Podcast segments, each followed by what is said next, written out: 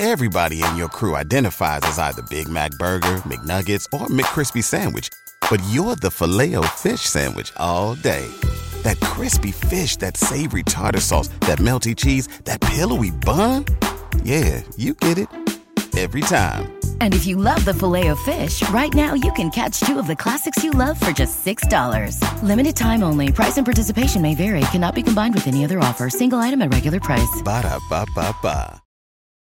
I want to share with you some thoughts about one of the greatest mathematicians, physicists, and most influential scientists of all time, Sir Isaac Newton. And one of the things about his life that's much less well known is his passionate Christian faith. He was a Protestant who was obsessed with the Bible, particularly with end times prophecies, the book of Revelation, but also uh, he was a passionate anti Trinitarian. And this was not made known during his lifetime, and perhaps for a long, long time after. Only recently has this become much more widely known.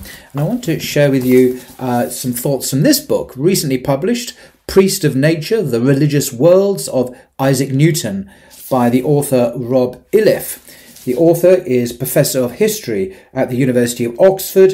He's a general editor of the online Newton Project and author of Newton, A Very Short Introduction. This is a big, thick tome, and its overwhelming focus is on Isaac Newton, the believer, the Christian believer. So, why is this of interest to us today? Well, it's because of his heresy.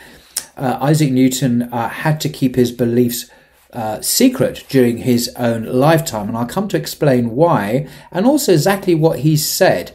Much of uh, his thought was written down, and the writings have only now now uh, become published. And this uh, particular work, for the first time, reveals many uh, writings of Isaac Newton that were hidden because they were considered to be too dangerous to make public. But Newton was the dominant intellectual figure of his age. Uh, he was born in 1642, died in 1726. His famous published works include the Principia Mathematica and Opticks. So he's a mathematician and also concerned with optics. And he reached across the scientific spectrum, revealing the degree of his interdisciplinary genius and his fame opened doors throughout his career, securing him prestigious positions at Cambridge University, uh, the Royal Mint, and the Royal Society. Yet, alongside his public success and his public profile, Sir Isaac Newton harboured private religious convictions that set him at odds with the established law of England and Anglican doctrine. That's the doctrine of the Church of England. And if revealed, threaten not just his livelihood, but his life itself. And I'll come to this in a second. Now, religion and faith dominated much of Newton's thought, and his manuscripts in various states of completion and numbering in the thousands of pages are filled with biblical speculation and prophecies and timelines, along with many passages that excoriated the early church fathers. These are the leaders of the early church, like Athanasius, who he detested. He thought he was a fraud. We'll come to that as well. These letters make clear that his theological positions rendered him a heretic by the standards of his day. Newton believed that the central concept of the Trinity was a diabolical fraud and loathed the idolatry, cruelty, and persecution that had come to characterize so called Orthodox Christianity, that the Catholic Church and the Church of England. And instead, what he wanted was a return to simple Christianity um, that would focus on just a few central beliefs. Now, he was totally original, both in his science and in his uh, religious thinking. He was a bit obsessive. This comes out in his writings. But um, what he did more than uh, anyone of his time, he went back to the uh, the New Testament in its original Greek, uh, which he knew extremely well. Uh, he read many, many of the works of the early theologians and the early fathers, and um, he engaged with them uh, in a very intellectually rigorous way. So I just wanted to share with you a few passages from this book, which uh, hopefully will make that clear. So, in the introduction on page 9, our author writes Although Newton attacked what he took to be the excessive const- concentration on doctrinal forms in church matters, he was very anti Catholic, he treated the doctrine of the Trinity differently. Over half a century, he expended vast energies attempting to understand the nature and origins of what he believed was a diabolical notion. In other words, it was evil, the doctrine of the Trinity. The doctrine lay at the heart of Christianity at his time, and it was the first of the 39 articles of the Church of England. These are a list of beliefs that everyone in the Church of England is supposed to follow. The very first one is about the Trinity. This stated that there was one living, true God, eternal, incorporeal, that is, without a body, omnipotent, all powerful, infinitely wise and good, and, quote, the creator and preserver of all things visible and invisible. Unquote. This was fine for anti Trinitarians such as Newton, but less acceptably, the text went on to assert that in unity of this Godhead, there were three persons who together made one substance, power, and eternity. In the second article, this is of the 39 articles, the Son was identified as the Word of the Father. He was truly begotten, or genitus in the Latin, of the Father from everlasting and of the same substance, consubstantialis. In other words, is homoousion of one being with the Father, though he inherited his human nature from the womb of the Virgin Mary. These two natures were indivisibly united in one person, from which there was one Christ, truly God and truly man. This being really suffered on the cross, died, and was buried, a sacrifice not merely for original sin, but for all the sins of mankind. I note here that in this definition, God Himself died on the cross, even though the Bible says that God doesn't die, that He's immortal. Anyway, in the fifth article of the 39 articles, the Holy Ghost, this is an old fashioned phrase, by the way, meaning the Holy Spirit, the third person of the Trinity. The Holy Ghost was asserted to be of the same substance, majesty, and glory as the first two members of the Godhead, although Newton devoted little time to the third person of the Holy Trinity. His own position can thus be characterized by his flat denial of the key features of Orthodox Christianity, that asserted the identity of power and substance between the three persons of the Trinity. Newton always inveighed against any notion that the members of the Godhead were co equal, and in particular, he condemned as abominations the notions that Jesus Christ was uncreated and was formed of the same substance as God the Father. So an implacable enemy. But notice this is all in secret, of course. He couldn't make this public, and we'll come to that in a minute. For Orthodox Anglicans, the doctrine of the Trinity was the foundation of the human relationship with the divine and of the connection between the supplicant and his or her church. The Trinity linked the visible church to Christ's body and to his continuing presence which justified and made sacred the central religious and secular institutions in Newton's society.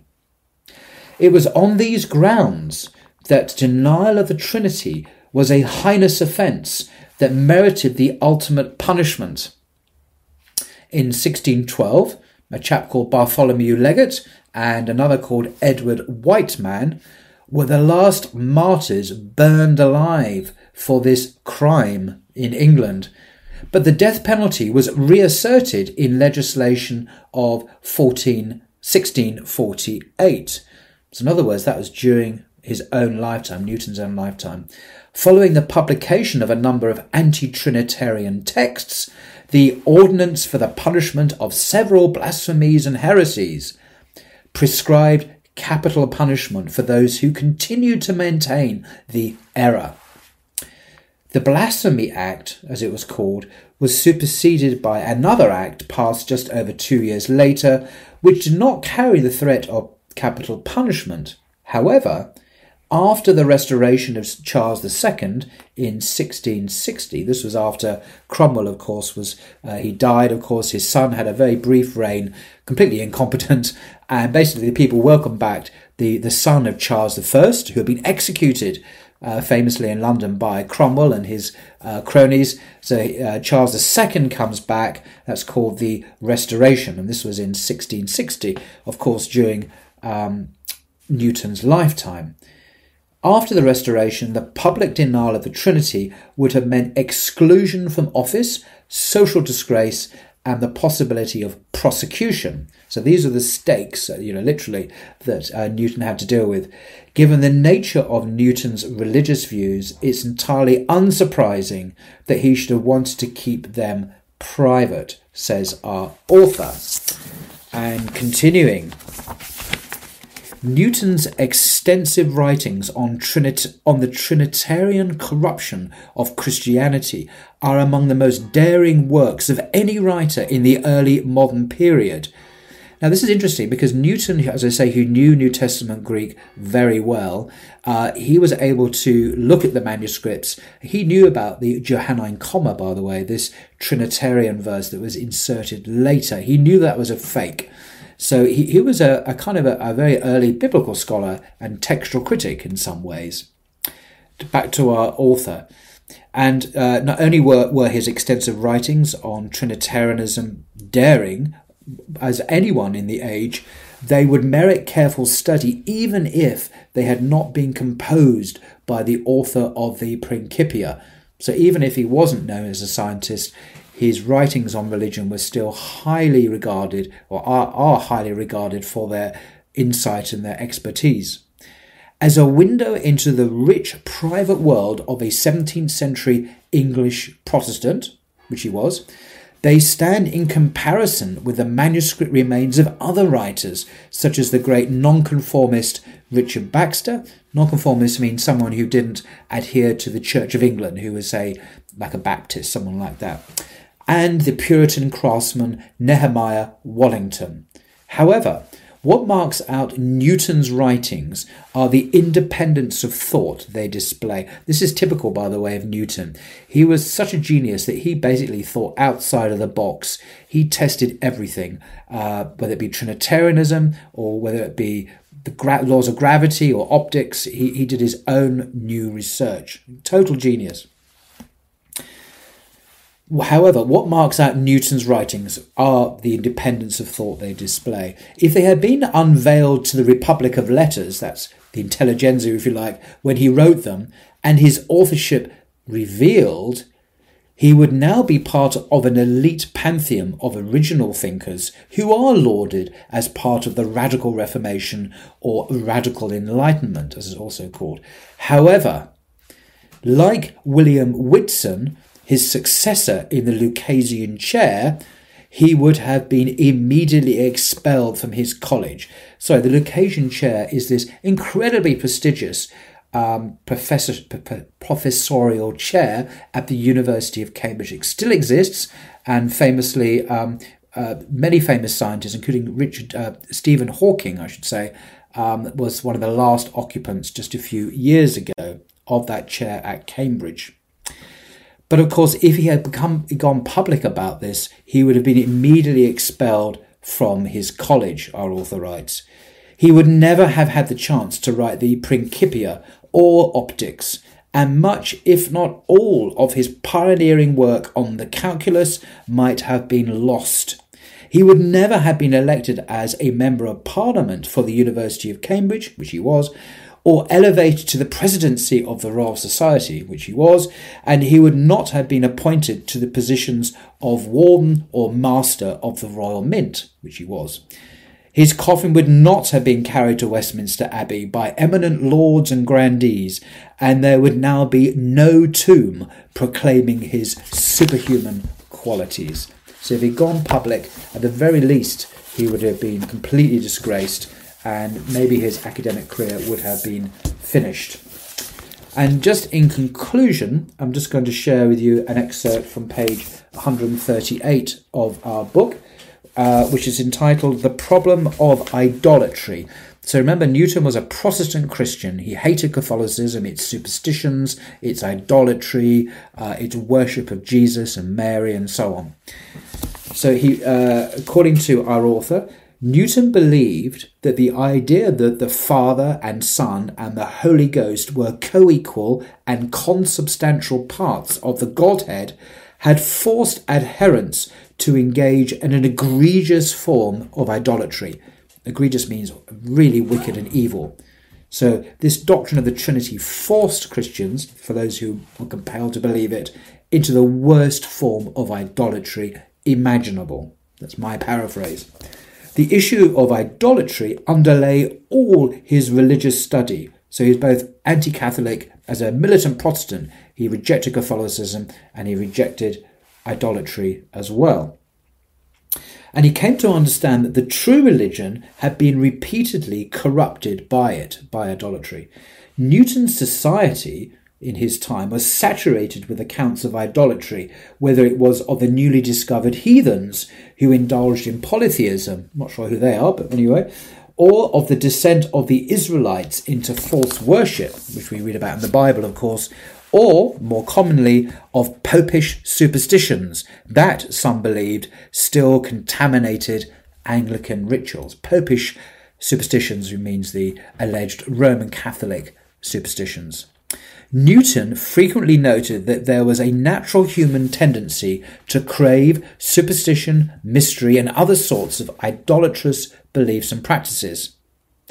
This failing was used by crafty priests and kings to turn people away from the true monotheistic faith and to praise and then worship, firstly, dead men, and after that, animals and the stars. This pattern recurred throughout history, and as a result, he argued, the greatest men in the history of the world were those such as Abraham, Moses, and Jesus Christ, who were periodically chosen by God to restore the true religion after it had been perverted by idolaters. This sounds very Islamic, actually, to be honest. Um, he considered the most hideous example of idolatry to be the doctrines and practices of Roman Catholicism. So I think I'll just leave it there. Now, of course, this begs the question what did Isaac Newton know about Islam? Did he know any Muslims? And, and if you're looking at the index to this book, um, he did know about Islam. Well, let me rephrase that. He knew about the uh, Ottoman Empire in his day, and he seemed to share the standard prejudices and, and ill informed notions of uh, many English people at that time. So he hadn't broken free of that, and he didn't seem to realize that the message that Muhammad brought was just the same as the same message that Abraham and Moses and Jesus and so on. So it would have been very natural, I think, had he been made aware of the real uh, Islamic teaching.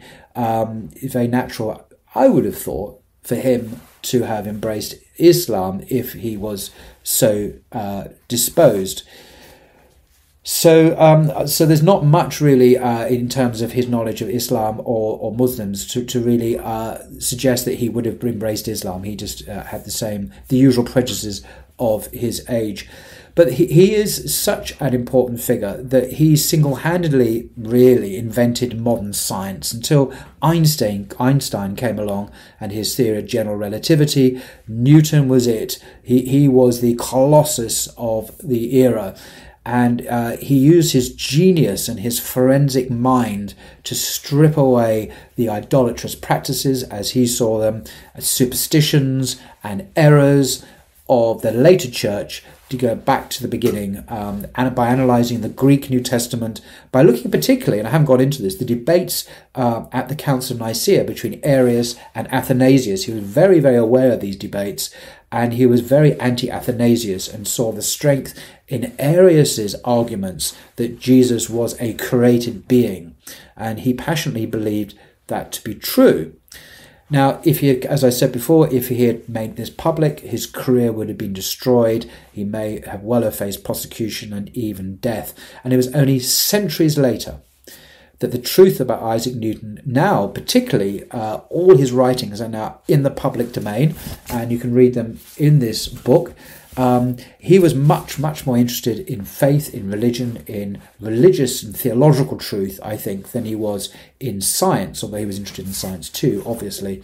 It's interesting that his um, one of his successors at Cambridge, Stephen Hawking, uh, who sadly passed away recently, also buried at Westminster Abbey, um, didn't share um, Isaac Newton's appreciation of the universe as a creation of God, and he seems to have been an atheist. But that's a different story. Till next time.